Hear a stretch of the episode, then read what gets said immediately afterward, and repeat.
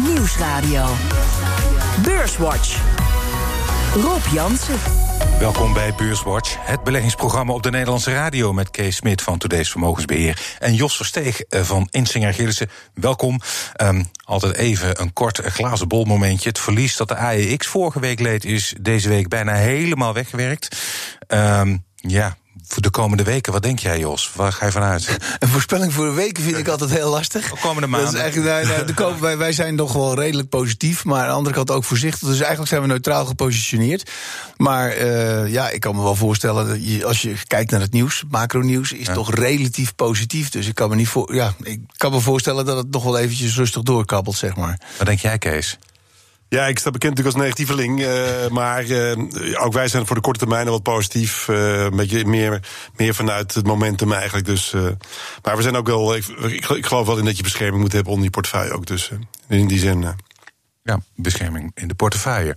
Het was de week waarin de Duitse betaaldienst Wirecard 1,9 miljard euro kwijtraakte. Topman Marcus Brown ruimde het veld. Hier is hij te horen in betere tijden. Every day I consider myself privileged to be part of Wirecard and to be part of you. To be part of such a strong, inspiring and innovation-seeking team is, uh, let's say, the best work I can do every day. Autoverhuurder Hertz ging failliet, zag de koers van het aandeel stijgen en wilde toen maar meteen voor 500 miljoen dollar aandelen uitgeven. Onder druk van de toezichthouder is het plan toch weer ingetrokken. We did get the official word from Hertz that they are canceling that 500 million dollars in the share offering that they were going to do. This, this has been controversial since the beginning. En voor de elfde week op rij daalde het aantal uitkeringsaanvragen in de VS, maar het blijven er nog steeds heel veel. 1.508 million, so 1,508,000.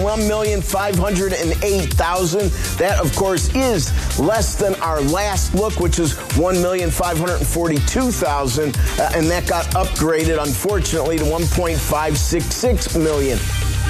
Ja, toch weer anderhalf miljoen uh, uitkeringsaanvragen erbij. Maakt mij erg nieuwsgierig naar het uh, baanrapport over juni. In mei was het heel goed. Um, maar goed, deze uitkeringsaanvragen, dat blijft wel met anderhalf miljoen oplopen. Tegelijkertijd zagen we ook wel weer dat de winkelverkopen in de VS met bijna 18% zijn gestegen.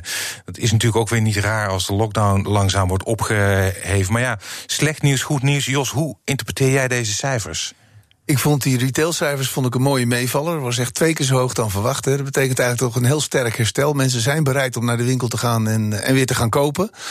Maar je moet wel bedenken dat het van een extreem laag niveau uh, komt. Hè. Het is nog altijd de consumptie, uh, dat soort cijfers, ik geloof 6% lager waren dan een jaar terug. Ja. Dus uh, het herstel is er wel, maar het komt van een heel laag niveau. Dus je blijft nog lang onder het niveau zitten van voor de crisis. Denk jij dat het ook lang duurt, Kees, voordat we, voordat we weer op dat ja, nee, kijk, het crisisniveau zit. Ik vind dat je dan niet in percentage moet kijken, maar in, inderdaad in niveaus. En dan zit je onder de 500, uh, uh, wat is het, 500 miljard, uh, geloof ik, uit mijn hoofd. Met getallen even maar. Maar in ieder geval, ja, uiteindelijk staat het daar ver onder. En jaar op jaar zit je er ook onder inderdaad. Dus het was een supermooi getal. En dat is ook met die, met die, met die werkloosheidscijfers.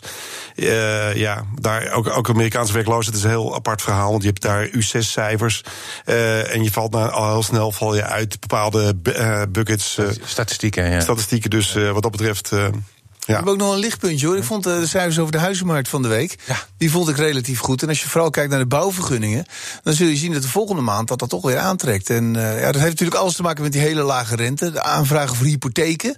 Ja. Dat loopt ook goed. Dus dat vind ik toch wel weer een lichtpuntje. Ook met corona te maken. Want het was juist dat de mensen vertrokken uit de stad naar het, uh, ja, een beetje wat meer platteland uiteindelijk zijn. Ja. Maar goed, een beetje, beetje terugkerend thema. Je hoort van, we gaan daar nog even over het IMF hebben. Het, de, de, de uh, cijfers, de, verwachting is dat die crisis nog best wel lang duurt en dat er nog flinke tikken gaan komen. Maar beleggers lijken zich daar geen zorgen over te maken, Kees.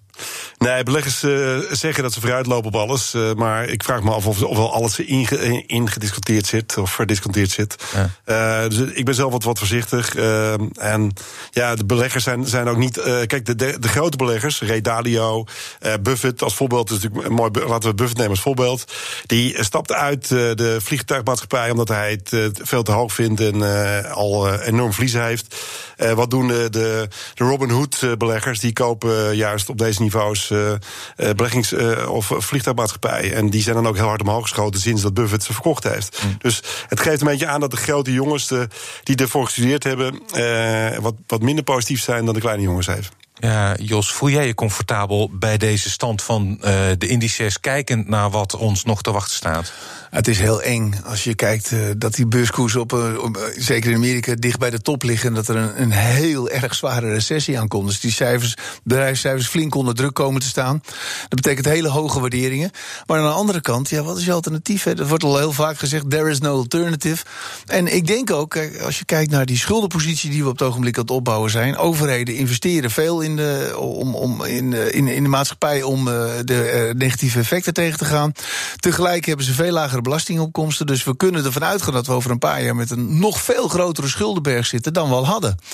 En dat kan maar één ding, tenminste kan een aantal dingen kan ertoe leiden. Dat je bijvoorbeeld gaat proberen via inflatie eruit te komen. Nou, dat probeert de centrale bank al een paar jaar, lukt niet echt. Je kan het proberen met hogere groei. Nou, dat zie ik ook niet gebeuren met een vergrijzende bevolking.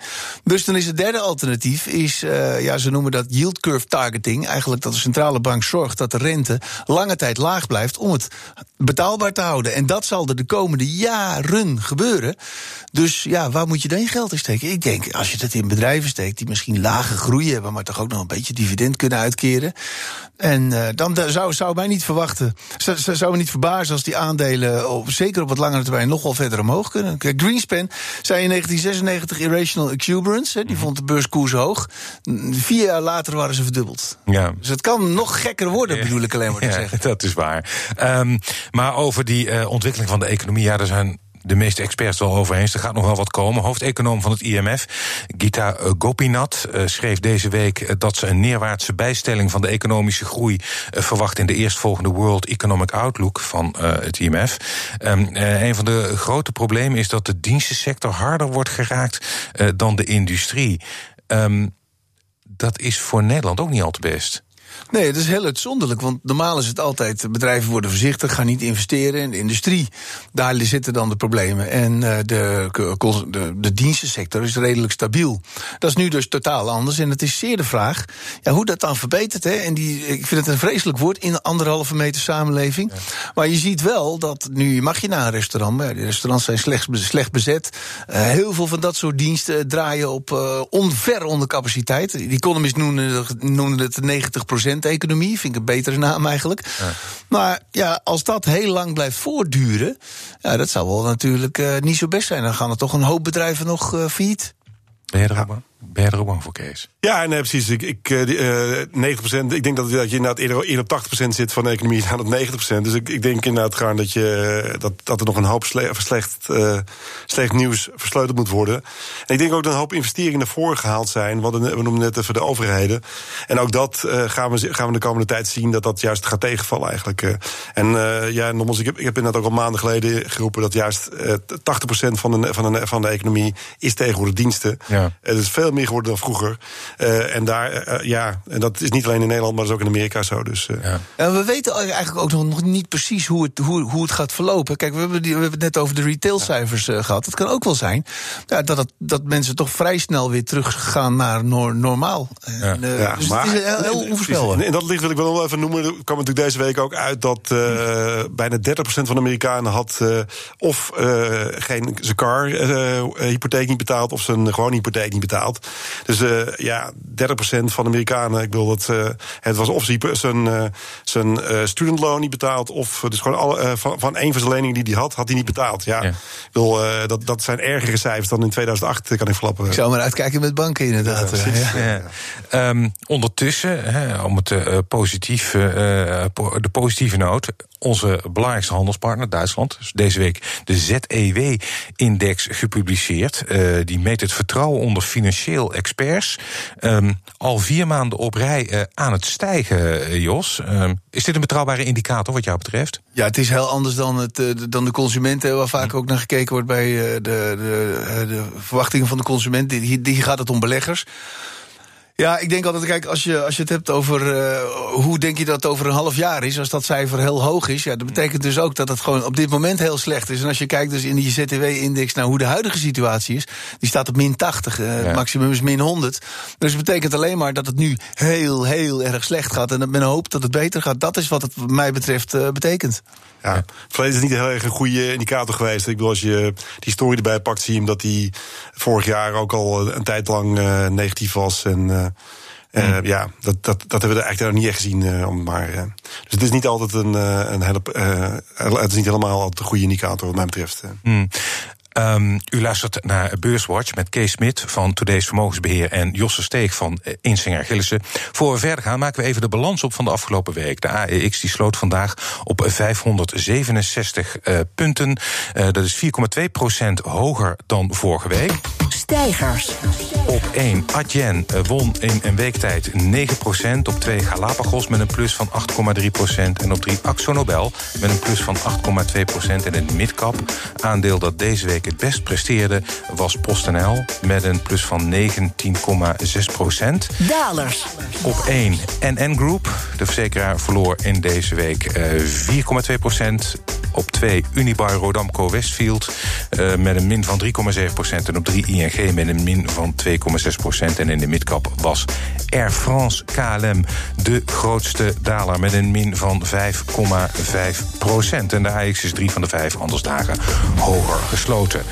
Um, ja, even uh, PostNL maar. Uh, het gebeurt niet vaak dat hij uh, zo flink hoger staat. Het gaat crescendo met de pakketbezorging en ja. de winstverwachting is verhoogd. Kees. Ja. Nee, dat is, uh, grappig genoeg, het is wel een tip, een tip van ons uh, uh, in onze portefeuille City. Mm -hmm. maar meer als, als enorm speculatieve koop op, op hele lage niveaus. Ik bedoel, en daarom ook, we noemden net dat je beter niet in percentages kan kijken. Want die percentages is maar een dubbeltje. dus ja. uiteindelijk kan het 20%, 20% omhoog, maar dan is het nog steeds geen, in echt geld is het niet heel veel. Mm. dus in die zin is natuurlijk het aandeel staat super laag. En we zien wel op dit moment meer ook hele lage aandelen überhaupt gekocht worden. En uh, ja, als er dan ook nog een beetje met positief nieuws erbij komen, en dat hebben we gezien, dan uh, is het helemaal reden om ze weer te hebben eventjes. Uh, was die winstverwachting van PostNL voor jou reden om enthousiast te worden over het aandeel, Jos? Nee, ik heb het een tijdje gevolgd en uh, toen werd ik er zo verdrietig van. Toen dacht ik van, dat gaan we maar niet meer doen. Ja. Die koers gaat alleen maar naar beneden. En uh, kijk, die pakketjes, dat klinkt heel goed. Maar ik denk ook dat ze forse concurrentie hebben van de, de grote bezorgers, hè, FedEx en UPS. Ja. En binnenkort ook in Nederland. Als Amazon naar Nederland komt, dan kunnen ze er ook nog eens forse concurrentie van hebben. En verder zie je dat de gewone postbezorging, ja, daar gaat natuurlijk niet best veel bedrijven besteden veel minder aan reclames. Ja. Dus ja, ik vind het altijd een heel moeizaam bedrijf hoe ze dat uh, probleem met die uh, afstervende postmarkt uh, ja. willen En de fusie is afgeschoten ja. door de rechter met zijn. Ja, maar, maar, dat is meer een technisch verhaal, denk ik uiteindelijk. Dat zie je niet als, dat kan ook niet meer terug uiteindelijk. Dus. Nee. Nou, Kees heeft wel een puntje. Ik, ik, ik, mis dat soort aandelen altijd. Maar het kan zomaar in één keer 20% bijkomen. Dus, ja. Kees, jij wilde, we hebben natuurlijk altijd vooraf even contact uh, met elkaar over de uitzending. En jij wilde even stilstaan ook bij de ruzie tussen de VS en de EU over de digitax. Ja. Um, dat houdt in dat bedrijven als Google en Facebook belasting betalen in de EU over de winsten die ze hier maken. Nou, de VS, uh, bij monden van uh, minister van Financiën Mnuchin, heeft dat overleg afgebroken. Ze zijn er tegen en ze hebben belangrijke zaken aan hun hoofd, zeggen ze. Um, hoe, hoe ernstig is dit? Nou, dat, dat is een, een, een, ding wat steeds naar boven komt burpen. Natuurlijk, uh, in september vorig jaar heb je natuurlijk de Fransen gehad die, uh, die het wilden invoeren toen. Uh, en, dat willen ze nog steeds? Dat willen ze nog steeds, precies. en toen hebben de Amerikanen meteen hard op tafel geslagen en gezegd van... hé, hey, als jullie dat doen, dan gaan wij belasting heffen op, of importheffingen doen op auto's. Nou, dat was meteen voor Frankrijk en voor Duitsland meteen reden tot paniek en even niet meer. En nu zie je eigenlijk dat datzelfde probleem weer terugkomt eigenlijk. En dat, dat is een beetje mijn punt wat ik wil maken. Is dat, dat je natuurlijk op dit moment ziet zie je heel veel problemen steeds terugkomen. En de, de beurs negeert die problemen even. Ik bedoel, we hebben een, een brexit, we kunnen nog een hele rits problemen allemaal opnoemen. Mm. En die worden allemaal genegeerd. En, en ook dit is ook een probleem. Er is gewoon een handelsoorlog nog steeds aan de gang tussen uh, Europa en Amerika, maar ook tussen Amerika en China. En uh, uiteindelijk elke keer komt er een beetje nieuws naar boven burpen. En de, de markt uh, negeert dit allemaal eventjes. Het is een soort veenbrand. Ja, precies. Uh, en het is een beetje ook wat mij betreft de elephant in the room. Want hij wordt door niemand benoemd. Uh, maar, uh, en dat was even de reden waarom ik hem ook even naar jou noemde. Mm, van, ja. Maak jij er ook zorgen om? Dat die uiteindelijk dat het uitloopt op een, op een eh, ster- sterke handelsoorlog tussen Europa en Amerika. Ja, daar maak ik me wel zorgen om, inderdaad. Kijk, eh, die Ameri- eh, het ging mis toen eh, eiste dat Amerikaanse bedrijven zouden mogen kiezen. of ze met het stelsel mee zouden doen of niet. Maar ja, het is heel simpel. Die Amerikaanse techbedrijven die profiteren er enorm van. Dus ja, er is weinig kans dat Amerika dat profijt ma- makkelijk uit handen geeft. Dus dat zijn hele moeilijke onderhandelingen, denk ik. En als het weer ja, uiteindelijk leidt tot een handelsoorlog, is dat voor iedereen slecht. Iedereen verliest erin. Ja, een van de grotere, sappiger verhalen deze week, eh, kan je zeggen, was eh, Wirecard. Wirecard was het succesverhaal in Duitsland. Een techbedrijf dat net als Adyen actief is in betalingsverkeer. Sinds vorig jaar is het bedrijf in opspraak wegens mogelijke boekhoudfraude. En deze week bleek 1,9 miljard eh, euro te zijn verdwenen. Aandeel is, nou ja, populair gezegd door het putje gegaan. En vandaag ook eh, de topman Marcus Braun. Hij is vandaag afgetreden. Ehm, Kees, was jij belegd in Wirecard? Nee, nee. Ja. Eh, het ene kant is- had het leuk geweest, maar nee, nee dat ben ik niet. Eh, nee, ik zat ook niet short. Dus in, in die zin, eh, het is een, wel een apart aandeel. eh. hij was natuurlijk al eerder, eh heeft hij een paar tikken gehad. Ja. En nu was in één keer was het een ja, spreekwoordelijke druppel eh, die de emmer deed overlopen, inderdaad. eh. Dus, eh, Ja, dat is wel opmerkelijk, want ze zijn met veel van Ze hebben Commerzbank uit de DAX eh, getikt Ja. destijds. Eh, nu eh, is het aandeel eh, ja, bij, nou, niks waard. Wat, wat 2 kan je miljard zeggen? nog. Ja, 2 miljard. Een tiende van de nagaan. 20 miljard die je toen zelfs. Ja, ik, Ehm, eh, precies. Jos, dat is wel een probleem voor beleggers. Je kan je daar eigenlijk nooit tegen wapenen. Zo'n boekhoudfraude, het is eh, als bij Nee. Enron of bij Ahold. Het komt en je hebt het, als je het in portefeuille Ja, hebt, je ben je probeert- wel... Je probeert het als belegger probeer je toch wel met CFO's te spreken en te praten. En te, je vragen er ook wel naar van hoe is, eh, hoe is je inzicht in de cijfers. Nou ja, als je, kijkt, een accountant, als een accountant het niet ziet, je kunt je er eigenlijk nooit echt tegen wapenen als het echt moedwillig fraude is. Deze zaak vind ik is toch wel anders. Want ja, waar rokers is vuur. Ze hadden in 2008 hadden ze al een keer een, eh, een akkefietje waarbij men dacht dat de fraude was. Gingen ze 80% onderuit. En in 2016 werden ze weer in verband gebracht met witwassen, 30% onderuit. Ja. Maar kijk, wel hun business, als je daar naar kijkt. Zij, zij, zij zitten in landen als Brazilië, Rusland. Ze zijn groot geworden met gaming en porno. Ja, dat, dat is toch een beetje schimmige eh, activiteit waarvan, je, waarvan wat vaak dicht bij fraude zit. Dus ik zou met dat soort bedrijven sowieso dan wel uitkijken. Wij hebben het ook een, een tijd geleden al eh, van de hele lijst gehaald en eh, meer gevolgd. Maar ja, kijk. We hebben ook collega's in Duitsland, die waren er toen de tijd, een paar jaar geleden, al enthousiast over. Maar ja, in Duitsland is gewoon heel weinig goede tech. Ja. Je hebt alleen SAP en je had dan Wirecard. Dus die mensen zijn er trots op. En er komt een soort waars van, van dit is ons ge- goudhaantje. Ja. En men kijkt er niet meer kritisch naar. Toch had ik het idee, de, eh, Kees, dat er, zijn ook wat cijfers gepubliceerd over hoe het operationeel gaat. En dat ging nog niet zo slecht, geloof ik. Nee, klopt. Eh, nee, dat, dat zei dat voor de uitzending dat tegen jou ook van. Kijk, eh, als ik nu ING-bank zou zijn en ik zou de nieuwe topman daar zijn, ze hadden wel net iemand anders gevonden, anders had ik het gedaan. Had ik gewoon dit bedrijf nu gekocht op 3 miljard. Want ik wil, Atien is bijna 40 miljard waard. Eh 38 eh, geloof ik een beetje. En dan zou ik zeggen van nou, het is toch een Atien-achtig bedrijf. We, we, we- je maakt het schoon, je hebt de, de, de IT, je hebt eh, de klanten, je hebt de mensen. Ja, dan heb je voor, voor dat geld eh, heb je een best een mooi bedrijf, denk ik eh, uiteindelijk. Want het, nou, inderdaad, de cijfers die voorbij kwamen, over hoe het echt ging met ze, waren niet slecht uiteindelijk. Ja. Ja, ik kreeg er veel vragen over. Van, is het niet positief voor Adyen? Dat, ik kan me wel Ja. voorstellen dat, dat klanten liever nu naar Adyen gaan dan, Ja. naar, dan naar Wirecard.